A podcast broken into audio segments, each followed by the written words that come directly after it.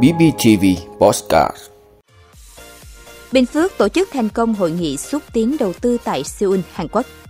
Hội Nhà báo Việt Nam tổng kết công tác thi đua khen thưởng. Điều tra xử lý tàu chở 520 tấn phân đạm ure không rõ nguồn gốc. Cần tiêm vaccine COVID-19 đầy đủ ở đối tượng nguy cơ cao. Chính quyền Mỹ xác nhận đã bắt được nghi phạm vụ rò rỉ tài liệu mật. Đó là những thông tin sẽ có trong 5 phút trưa nay, ngày 14 tháng 4 của BBTV. Mời quý vị cùng theo dõi.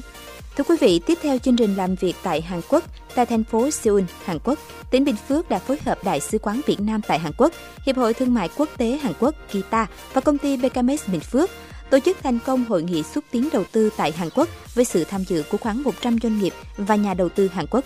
Tại hội nghị, đại sứ đặc mệnh toàn quyền Việt Nam tại Hàn Quốc Nguyễn Vũ Tùng nhấn mạnh, Bình Phước là một thị trường mới nhiều tiềm năng, phù hợp với yêu cầu và là cơ hội rất lớn cho các nhà đầu tư Hàn Quốc trong thời gian tới.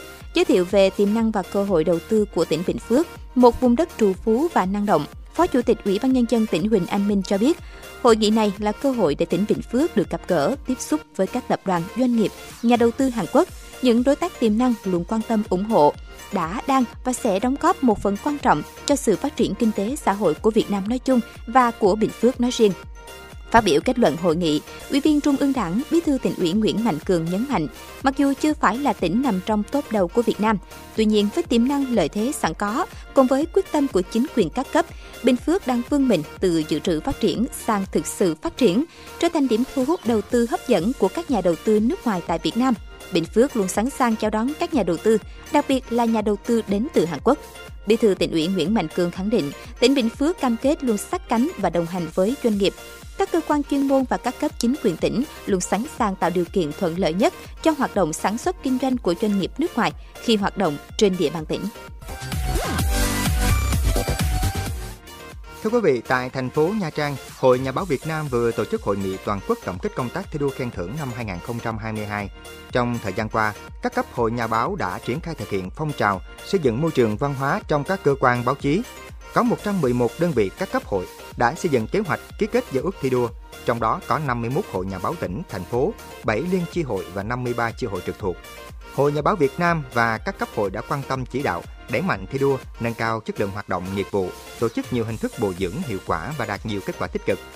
Năm 2023, công tác thi đua khen thưởng của Hội Nhà báo Việt Nam sẽ chú trọng đổi mới nội dung, hình thức, phương thức tổ chức các phong trào thi đua gắn với việc thực hiện thắng lợi nhiệm vụ chính trị cơ quan đơn vị, kịp thời phát hiện nhân rộng và tổ chức tôn vinh điển hình tiên tiến, tạo sự lan tỏa tích cực trong đội ngũ những người làm báo.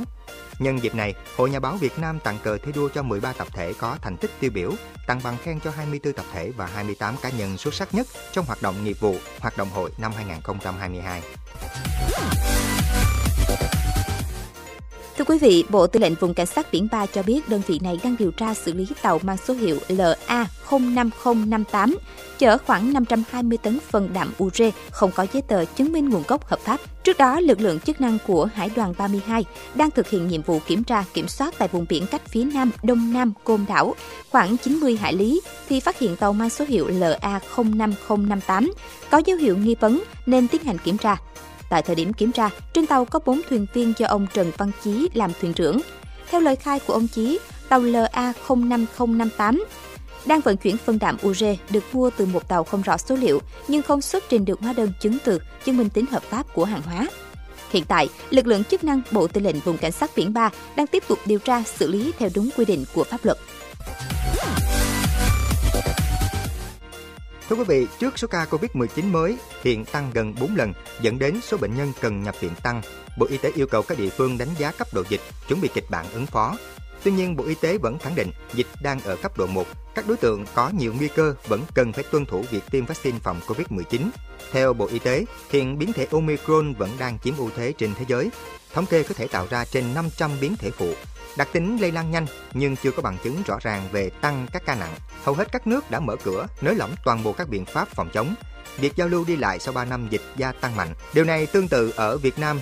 Thêm vào đó, một bộ phận người dân có tâm lý chủ quan đã tiêm vaccine nên không thực hiện các biện pháp phòng bệnh cá nhân như đeo khẩu trang, khử khuẩn. Cục trưởng Cục Y tế Dự phòng cũng lưu ý các đối tượng như người lớn tuổi, người có bệnh nền, người suy giảm miễn dịch, phụ nữ mang thai, dễ chuyển biến nặng và có nguy cơ tử vong khi mắc Covid-19 Do đó, cần tuân thủ việc tiêm vaccine phòng COVID-19 đúng lịch, đủ liều theo các hướng dẫn khuyến cáo của Bộ Y tế. Thưa quý vị, FBI vừa cho biết đã bắt giữ một thành viên của lực lượng vệ binh quốc gia không quân Mỹ liên quan đến vụ rò rỉ các tài liệu mật của nước này trên mạng. Chính quyền Mỹ đã truy tìm nghi phạm vụ rò rỉ tài liệu mật trong nhiều tuần và đánh giá thiệt hại từ việc các báo cáo tình báo bị công bố, lần đầu tiên xuất hiện trên các trang mạng xã hội vào tháng 3 và cố tình tiết lộ chi tiết về những lỗ hổng quân sự của Ukraine và thông tin về các đồng minh bao gồm Israel, Hàn Quốc và Thổ Nhĩ Kỳ.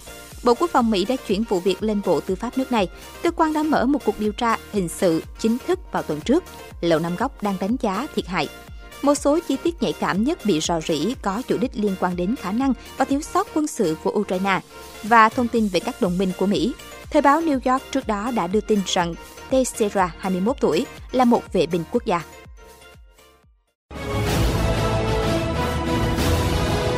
Vị đã luôn ủng hộ các chương trình của Đài Phát thanh truyền hình và báo Bình Phước. Nếu có nhu cầu đăng thông tin quảng cáo ra vặt, quý khách hàng vui lòng liên hệ phòng dịch vụ quảng cáo phát hành số điện thoại 02713 887065. BBTV, vì bạn, mỗi ngày.